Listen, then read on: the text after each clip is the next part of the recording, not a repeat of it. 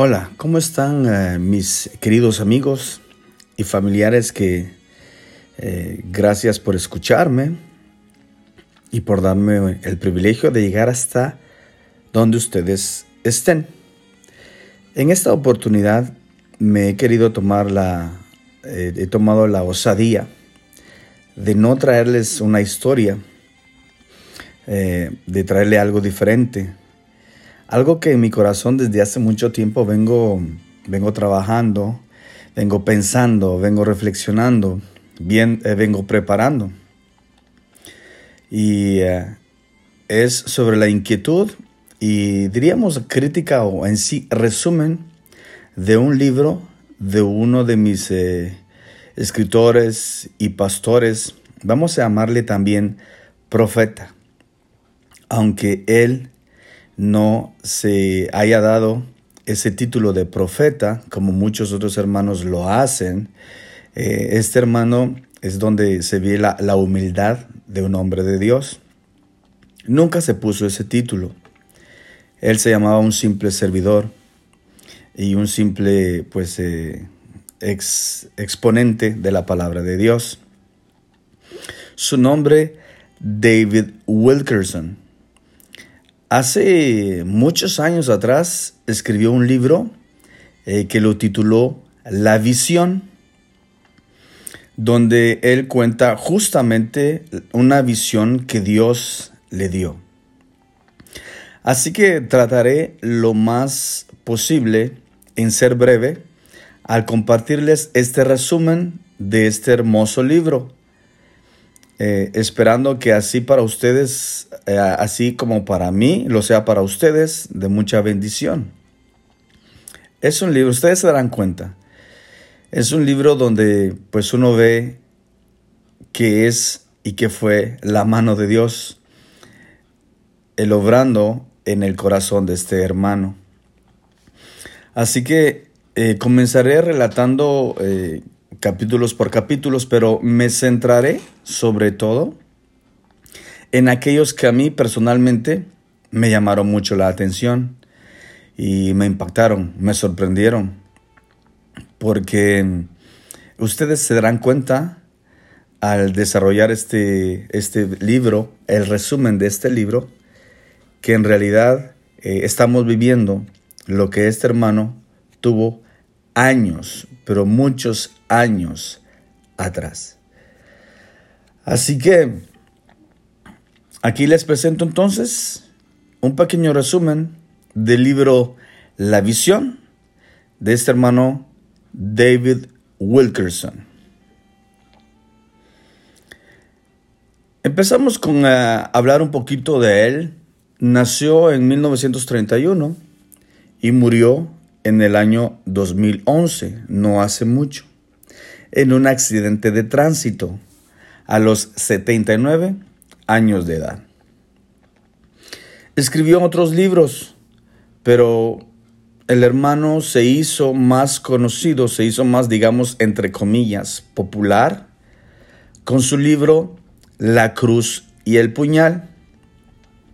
Sí, efectivamente, me imagino sus rostros de sorprendimiento y de confirmación al escuchar este nombre, la cruz y el puñal, porque yo sé que a muchos de nosotros ha formado parte de nuestra vida cristiana.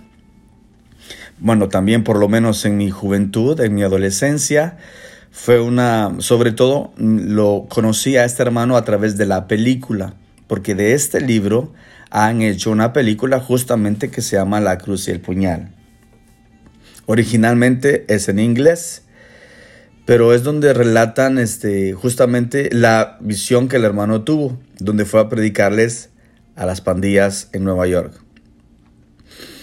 Ah, siguiendo con este pastor, fue eh, pastor de la iglesia Times Square Church, ah, iglesia de Times Square. Eh, me gusta cómo lo describe Wikipedia haciendo algunos, algunas pequeñas búsquedas. Wikipedia lo describe como pastor cristiano evangélico no denominacional. En francés lo describen así y me gusta porque no lo, no lo meten en cierto, em, en cierta dominación. Ah, al comenzar su libro, el hermano cuenta que ha tenido en su vida, o que tuvo en su vida, porque bueno, como ustedes ya pudieron escuchar, ya no forma parte de nosotros, ahora está descansando en los brazos del Señor. Cuenta en su libro al principio que ha tenido dos visiones. Una fue justamente la que Dios le dijo que fuera a predicar y a evangelizar a las pandillas de Nueva York. Una visión donde dice que hasta la fecha eh, puede testificar la veracidad de ella, puesto que ha, han este, hecho centros juveniles esparcidos por todo el mundo, a raíz de la obra que este hermano empezó en Nueva York con esa visión. Y esa visión la tuvo en el año 1958. La segunda visión de la que yo les hablaré es eh, la tuvo en el año, Dios se la dio en el año de 1973. Quiero remarcar eh, mucho este pequeño detalle, 1973. Imagínense hace cuánto tiempo atrás, estamos en el año 2020. Y ustedes se darán cuenta que lo que este hermano recibió de parte de Dios en ese año, hoy lo estamos viviendo. Es de ahí donde emana el sorprendimiento y donde sale este, esta actitud de, que fue Dios, esta comisión de que fue Dios el, que le dio esa visión, puesto que hoy mismo la estamos viendo. No, no son cosas que al hermano se le, se le ocurrió, o como muchos otros profetas de modernos que se levantan y comienzan a decir cosas las mismas, repetidas una y otra vez. Lo mismo que dice el profeta en Centroamérica, lo dice el profeta en Norteamérica, lo dice el profeta en África, lo dice, bueno, todo, por todos lados se profetiza lo mismo. Y lo, el peor del asunto, lo peor del asunto es que ni siquiera se cumplen. Entonces uno dice, bueno, seguramente no fue de Dios. Seguramente este hermano cenó frijolitos y le hicieron mal y tuvo pesadillas. Y al día siguiente el brother se levantó pensando que era una visión. En cambio, todo lo contrario, este hermano cuenta en su, en su introducción de este libro que el, hermano pensaba que eran cosas de él y que no quería contarlo, que no quería decirlo. Pero Dios no lo dejó tranquilo hasta que el hermano lo pudo expresar. Cuenta ah, siempre en su introducción de que, pues al, dudar un poco de que era de él y no de Dios, eh, fue a ver a sus amigos, pastores, eh, ministros del Evangelio, que él tenía y les fue a comentar ese deseo y esa inquietud en su corazón. Y lo que encontró pues fue un poco de negatividad. Le decían, no lo hagas, porque pues no parece bien, este, no parece que nosotros en vez de ser eh, eh, que traigamos las buenas nuevas de, salvación, pues ahora tú vayas a, a sacar o a salir con esa historia macabra casi donde en vez de atraer a la gente, digamos, al Evangelio, a los pies de Cristo, las, las quieras huir, las quieras ahuyentar, perdón. Entonces, imagínate, entonces él eh, no recibió tal apoyo en medio de sus amigos. Pero como él pone en un versículo de Joel que dice, no desobedecí a la visión de Dios, a la visión celestial, entonces él pues en el nombre de Dios y por fe, eh, siguió adelante con su visión y ahora, gracias a eso, podemos tener este libro.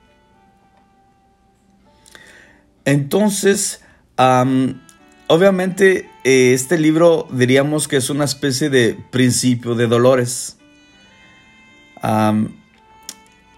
como pasó más o menos en los tiempos de Noé donde la gente se está dando en lujos y placeres, comiendo, bebiendo, casándose, divorciándose, y repentinamente llegará la ira de Jehová. Hechos 26, 19. Ah, hay ocho capítulos en este libro. Como les dije al principio, me concentraré en los que a mí personalmente me llamaron mucho la atención. Los capítulos son los siguientes. Comienza con el capítulo Confusión económica, otro habla sobre los cambios de tiempos, otro es una inundación de inmundicia, en, este donde voy a hacer un poco más de énfasis, problema juvenil número uno del futuro, eh, locura de persecución, mensaje de Dios a los desprevenidos, a los preparados y por último es tu turno ahora. Comenzaré con el capítulo 1 simplemente a dar algunos detalles que bueno son bastante también este, importantes, pero no me concentraré en el capítulo 1. Dice el hermano que lo vio detalladamente. Eh, como toda Europa Japón, Estados Unidos y Canadá van a caer en una terrible depresión y confusión económica. Todo el mundo en general va a sentir esa confusión. También los países árabes quedarán particularmente perjudicados. Tendremos una crisis internacional del miedo. ¿No les dice algo? Eh, eso de lo que estamos viviendo en el presente? Dice que repentinamente o después de eso tendremos una bonanza pasajera, pero solamente será un poquito de tiempo, porque después vendrá todavía lo malo.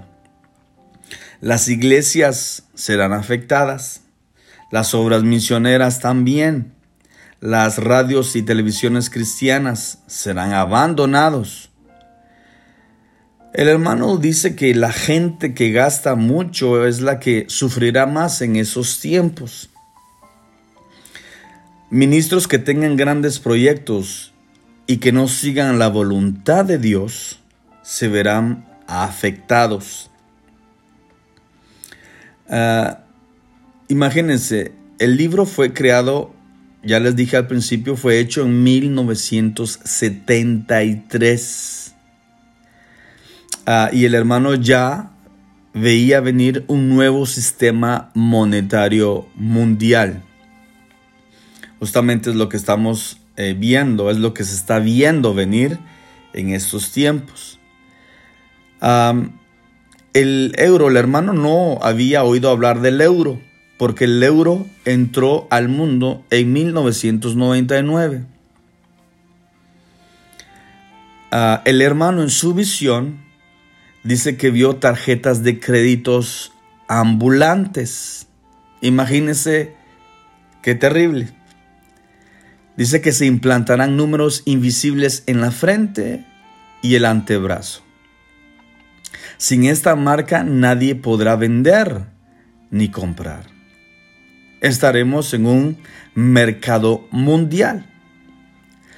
Así comenzará este sistema.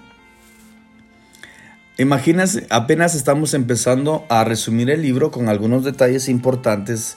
No sé si a usted, pero a mí ya me estaba sorprendiendo cuando yo estaba leyendo este, este libro. En ese entonces no había internet, o si lo había, no era el internet que conocíamos, porque según búsquedas, en, según eh, eh, búsquedas que yo hice en internet, justamente eh, el Internet, aunque ya existía en ese entonces, no era popular, solo existían gobiernos, como el gobierno de los Estados Unidos, y formaban, lo utilizaban mucho en el ejército. Supuestamente el, el, Internet, según las búsquedas que yo hice, fue de dominio popular desde el año 1993. Imagínense cuántos años más eh, después de la visión que tuvo este hermano. justamente por esa confusión y por esa pues, depresión económica, eh, el hermano vio que habían suicidios ah, incrementados, sobre todo suicidios por dosis excesivas. Y el hermano cuenta que no serán como los que fueron o los que hubieron en la Gran Depresión, que se tiraban por la ventana o con una bala en la cabeza. La Gran Depresión, para aquellos que no saben, fue la crisis económica de Estados Unidos de 1929 a 1930 y en adelante sufrieron también sus consecuencias. Dejó a Estados Unidos en la bancarrota. El hermano sigue que entonces no serán así los suicidios, sino que serán con píldoras para dormir. ¿No les dice algo esto? Dosis excesivas de narcóticos. uno de los detalles eh, que me sobre, que sobresalieron, ah, bueno, para mí, dice que vendrá una confusión para los predicadores del pensamiento positivo con la realidad, porque Jesús no nos dio un pensamiento positivo, nos dio un pensamiento recto. Porque no tenemos espíritu de cobardía, sino de, ¿verdad? De amor y de dominio propio. Habrá muchos hombres buenos, adoradores del pensamiento positivo, dice el hermano. Termina con eh, consejos aquellos que, dice el hermano en su libro, den a la iglesia en tiempos de abundancia. Fíjese bien el detalle con corazón alegre y obediencia, nunca mendigarán en tiempos difíciles. Y cita Proverbios 27:12. El capítulo 2 eh, habla lo drástico de los cambios de tiempo, de temperatura, variaciones atmosféricas. El hermano dice que Estados Unidos experimentará el peor terremoto de la historia. Hasta ahorita creo que no lo hemos visto, así que no quiero imaginar esa escena. Eso es, soy yo el que, el que hablo. El hermano sigue diciendo eh, que vendrán calamidades inexplicables para los científicos. Los científicos lo único que podrán decir es que serán intervenciones sobrenaturales. Y vendrán porque el, Dios quiere llamar a los hombres al arrepentimiento. Sigue el capítulo 2 eh, diciendo que habrán hambres por sequías, inundaciones y otros desastres meteorológicos. Imagínense lo que el hermano vio invierno sin nieve en Rusia. Yo creo que no solamente en Rusia lo estamos viendo al día de hoy. Imagínense, hemos pasado no solamente esta Navidad aquí en Quebec, en Montreal, una Navidad no blanca, sin nieve, al contrario, con lluvias. Entonces, ahí donde podemos ver que el hermano no es que había comido algo en la noche, son palabras y era una visión del mismo Dios. Dice que la población mundial crecerá más rápido que la provisión de alimentos. El hermano vio una hambre universal predicha por Joel 1 del 15 al 20. Imagínense, estamos hablando de un hermano escribiendo en el año 1973. Y una de las cosas que me, que me llamó la atención de esto es que por ahí hay también ah, algunas investigaciones que dicen sobre esto que estamos viendo ahora del virus, que dicen los mismos, eh, los mismos eh, eh, poderosos economistas de este tiempo, de que la población mundial está creciendo demasiado y que si seguimos así no vamos a tener para comer porque estamos creciendo más de lo que los alimentos o que, los, o que nuestras fuentes naturales podemos consumir. Estamos hoy en el 2020. Este hermano lo vio en el 73. Voy a concentrarme un poquito más aquí, aunque también en el libro es uno de los capítulos más largos, pero tiene mucho detalle súper importante. El capítulo 3 lo titula Una inundación de inmundicia. Inundación de inmundicia. El hermano dice que habrá derrumbe moral. el hermano dice que vio que como las puertas del infierno se van a abrir. Procurará bautizar al mundo en la inmundicia erótica y en la obscenidad. Usted se dará cuenta cuando yo siga con este, con este relato, se dará cuenta y se verá, al menos como yo lo vi, cómo estamos en este presente 2020 dice el hermano, sigue, sobrepasará todo lo que la mente humana pueda imaginar.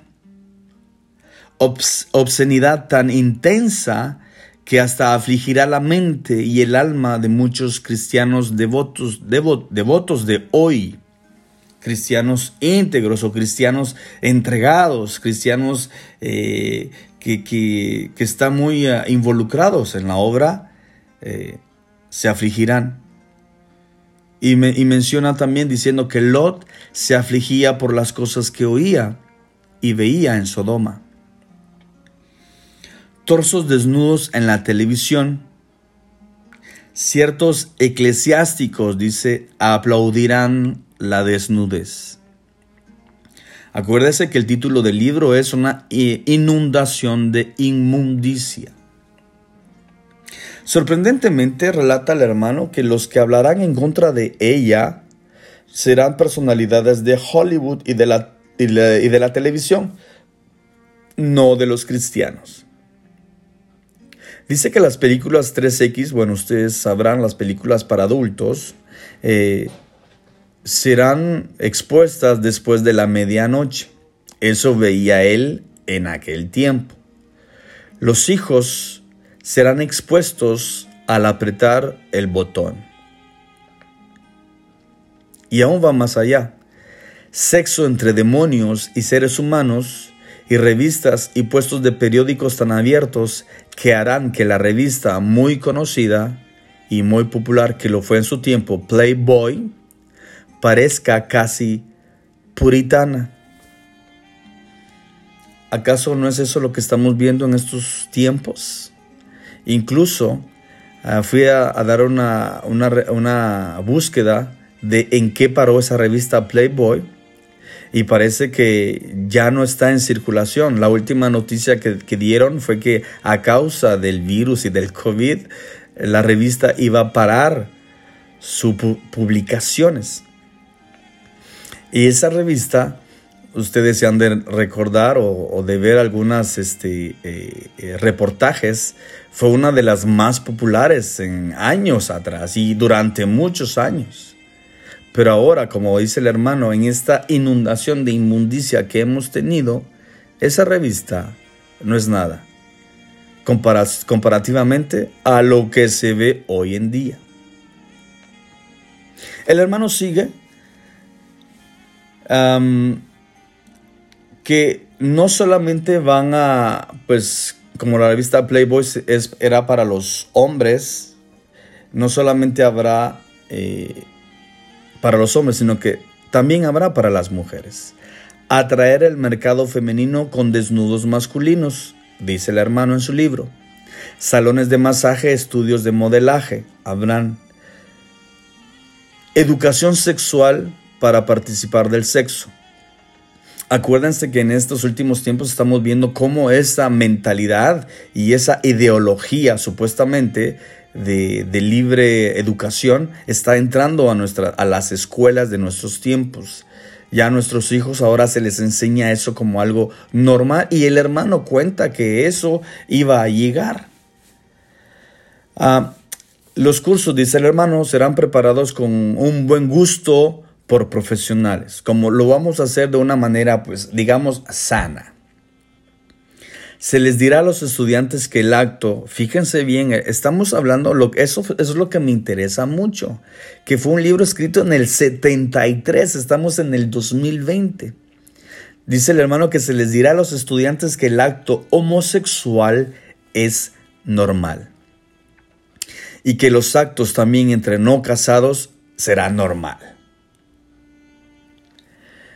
A sexo, sigue el hermano, en dibujos animados será la próxima innovación en la, en la educación sexual. Sigue en su libro, viene pecado de Sodoma.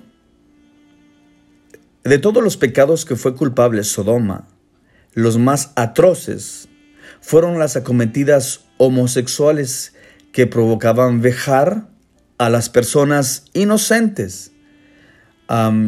vejar eh, es un eh, verbo que quiere decir maltrato o humillación sobre una persona. Imagínense hasta dónde había llegado la depravación de estas dos ciudades, Sodoma y Gomorra, que Dios las tuvo que pues eh, quemar porque ya se habían perdido completamente, ya no entendían, su conciencia se les había cauterizado, ya no tenían temor de nada ni de nadie. Entonces esto ya no eh, lo practicaban entre los mismos homosexuales, sino que ya lo hacían de una manera violenta a las personas inocentes. Eso también es un gran pecado delante de los ojos de Dios. Como sigue el hermano, como sucedió en los días de Noé, el hermano escribe, temo el futuro para mis hijos. El hermano hablaba en este libro de una epidemia homosexual. Dos fuerzas que los retiene, dice el hermano, que retiene esta epidemia, es el rechazo de la sociedad y la iglesia. Si ustedes se dan cuenta, nosotros como cristianos o como iglesia no es que los odiemos a los homosexuales o, a los depravados o bueno, a, toda esta gente. No es que los, ah, que los vayamos a ridiculizar, ni a humillar, ni esto ni lo otro. La Biblia habla de que Dios condena tanto a la homosexualidad como cualquier otro pecado, como a la infidelidad, como a, a, a la mentira, al chisme, a la crítica son, son, son actos, son pecados que Dios condena. No simplemente a ellos se les va a condenar en algo especial, no, no, también es un pecado. Pero Dios, como dice su palabra, aunque ama al pecador, rechaza al pecado. Entonces, y hay algunos en la sociedad que todavía se oponen, algunos políticos, algunos eh, católicos, otras religiones eh, se oponen a esta práctica, hablando como sociedad y la iglesia. Pero el hermano dice, cuando estas dos ya no estén, las que supongan a este desenfreno, nada los detendrá. En la visión que el hermano tuvo, se estaban eliminando estos dos impedimentos. Ahora, yo fui a, ver un poquito de esto, a dónde hemos caído y hasta dónde hemos llegado en esta, como dice el, hermano, inundación de, de inmundicia. Y fui a buscar y, eh, en internet que según uh, investigaciones, según estudios, el 90% de la pornografía mundial está en manos de tres transnacionales. Bueno, esto eh, lo dice el conferencista César Vidal en, eh, una mm, exposición que él tiene que se llama El cambio que se viene y cómo prepararnos. En YouTube, está en YouTube si algunos lo quieren ir a ver. Está muy interesante. El, el hermano dice, el 90% de la pornografía mundial está en manos de tres transnacionales. Uno de los presidentes de estas declaró, uno de mis propósitos es acabar con los cristianos y con Cristo. Legalizar las relaciones sexuales entre adultos y niños. Eso es algo que yo ya he venido escuchando desde hace rato. Sigue el hermano. Se está planteando en distintos parlamentos del mundo. El estado de California en Estados Unidos decidió hace pocas semanas sacar de la lista de delincuentes sexuales a aquellos que habían agredido sexualmente a niños. O sea, si usted se da cuenta, lo estamos viendo más y más y más seguido. Y mientras más se oye y mientras más este, se habla de que vamos a defender eso o vamos a darles el derecho, se, se verá como más normal.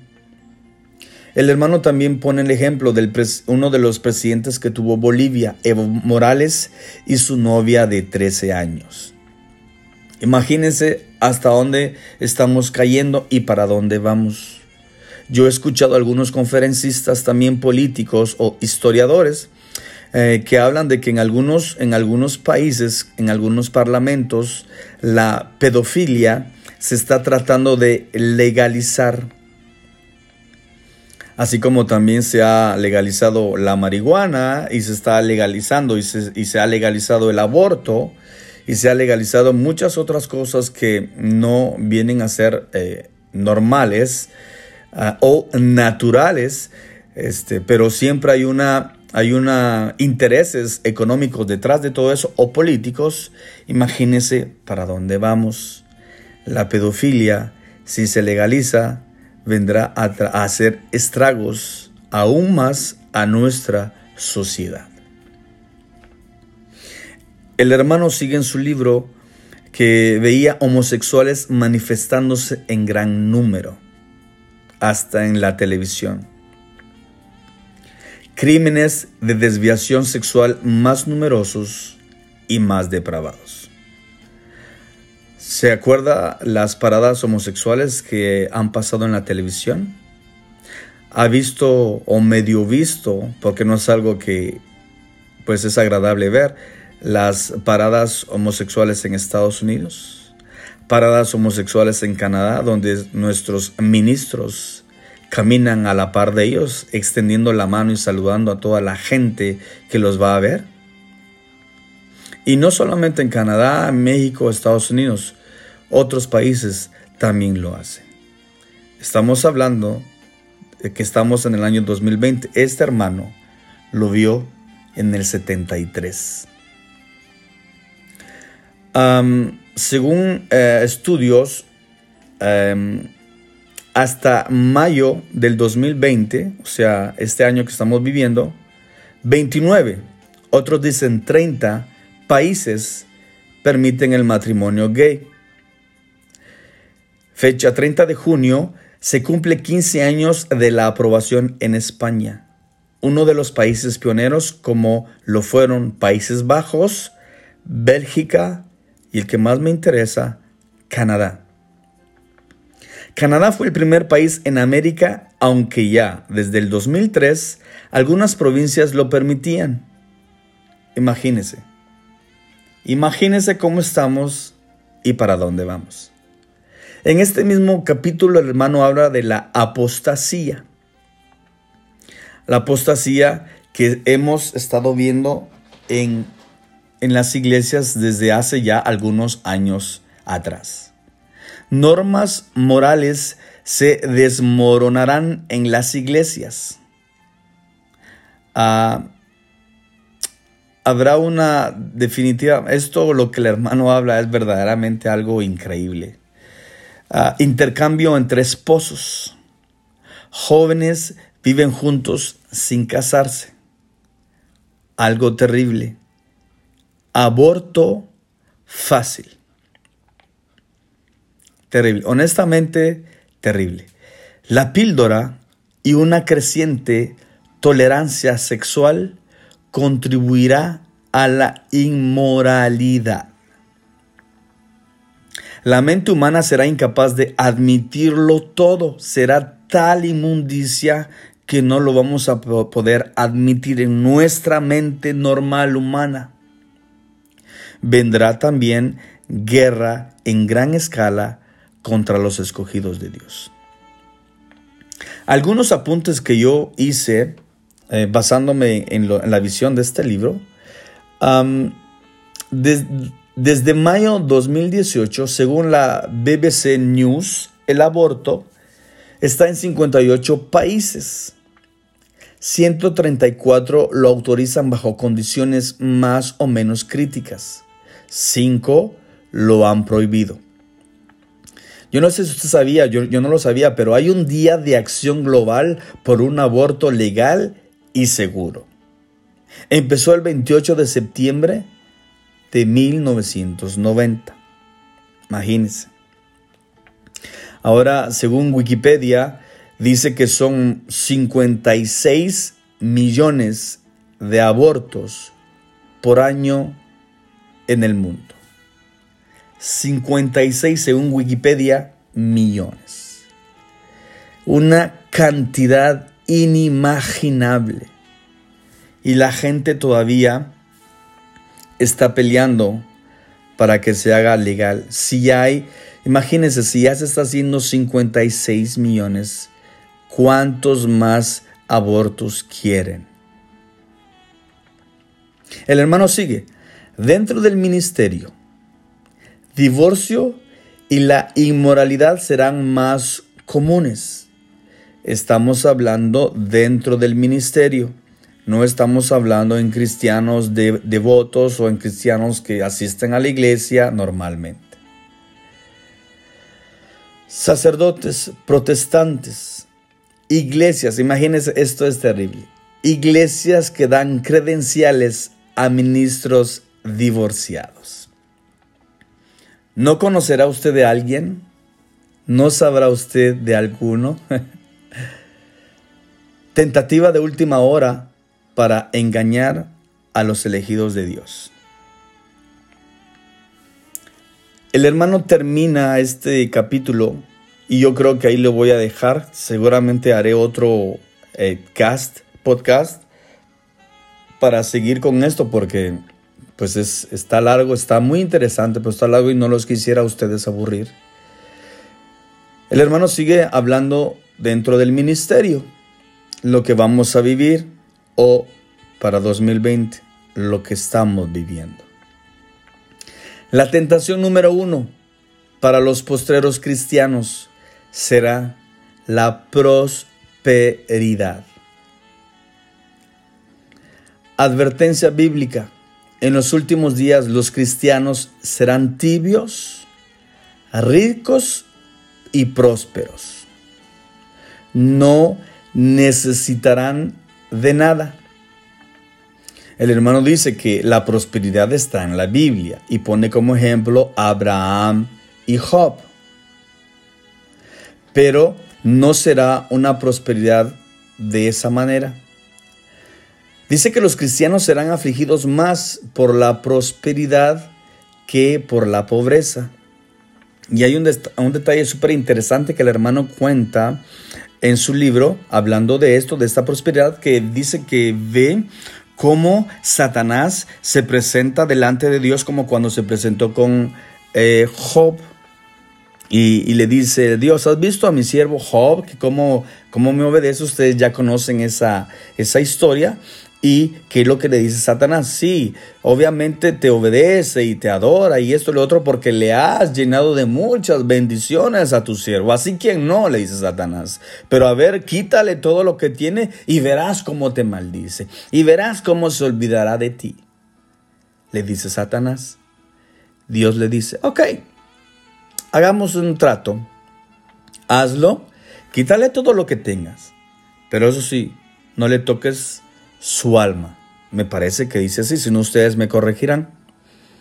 El hermano vio esa misma visión, pero de otra manera. Dice que se presenta Satanás de la manera y Dios le dice, ¿has visto a mis siervos? Y él dice, sí, claro.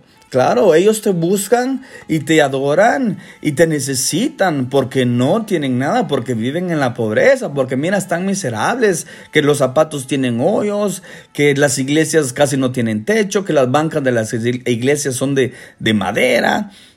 Y esto y lo otro, mira sus casitas donde viven arrinconados y esto. Bueno, el hermano no lo presenta así, yo le estoy poniendo aún más, pero es la idea es esa. Y dice Satanás y le dice, a ver, a ver, llénalos de prosperidad, llénalos de riqueza y verás qué pasa. Y verán cómo se olvidarán de ti. Y justamente eso, dice el hermano, es lo que va a pasar. Muchos cristianos, a causa de la prosperidad, ya no necesitarán de Dios. A causa de las riquezas, ya no necesitarán clamar al Señor. Eh, serán autosuficientes, abandonarán a Dios. Bienes materiales para los cristianos. Vienen a ser un impedimento, dice el hermano, mayor que el sexo y el alcohol. Satanás se está riéndose de todo eso. Lo mismo que arruinó la generación de Lot. El hermano dice que ha visto cristianos sentados en teatros, exponiéndose a influencias desagradables que antes aborrecían. Es increíble. Por eso le, digo, podemos extendernos con este libro aún mucho más y pasar una hora, dos horas hablando. Yo sé que ustedes también tendrán algunos ejemplos que habrán visto de todo lo que este hermano en el año 1973 lo vio en visión. Ahora nosotros lo estamos viendo que se está cumpliendo en la realidad. Y termina algo también que me impactó mucho, bueno, ya de todo lo que me ha impactado que el hermano dice que el pecado del futuro será también el mal empleo del tiempo libre. Imagínese lo que este hermano vio. Visión de Satanás, cristianos en la televisión.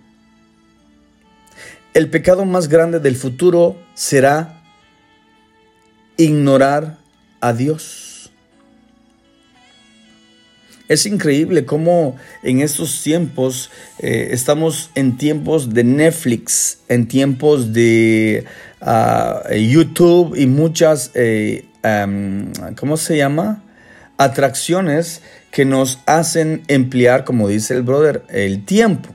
Solamente que eh, el pecado es, no es aplicar su tiempo, sino aplicar mal su tiempo. ¿Y cómo es que aplica mal su tiempo? Obviamente yo considero que el hermano no está hablando de que tiremos la tele a la basura, tiremos la computadora, tiremos el, el móvil o el teléfono.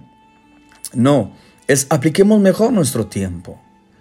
Nos estamos olvidando de la oración, de la lectura bíblica, de ir a las iglesias, bueno, cuando éstas abran o cuando éstas estén abiertas, o buscar un lugar, o hablar de Dios con, con los amigos, o hablar de algo que Dios te enseñó en tu lectura bíblica con tu familia. No necesariamente saquémonos de, de, nuestra cabeza el hecho de que vamos a orar para empezar y vamos a abrir la Biblia y yo voy a exponer. No, no, no, hagámoslo también más ameno con los amigos con los, con, los esposos, con las esposas. ¿Qué, qué, qué, sentiste? ¿Qué viste? ¿Qué leíste? ¿Qué aprendiste? Ah, eh, eso también significa que en YouTube, en la televisión, en la computadora, puedes ir a buscar cosas, estudios. O sea, hay que emplear bien el tiempo, pero el hermano dice que uno de los pecados del futuro es el mal empleo del tiempo libre. En vez de buscar a Dios, lo estamos ignorando.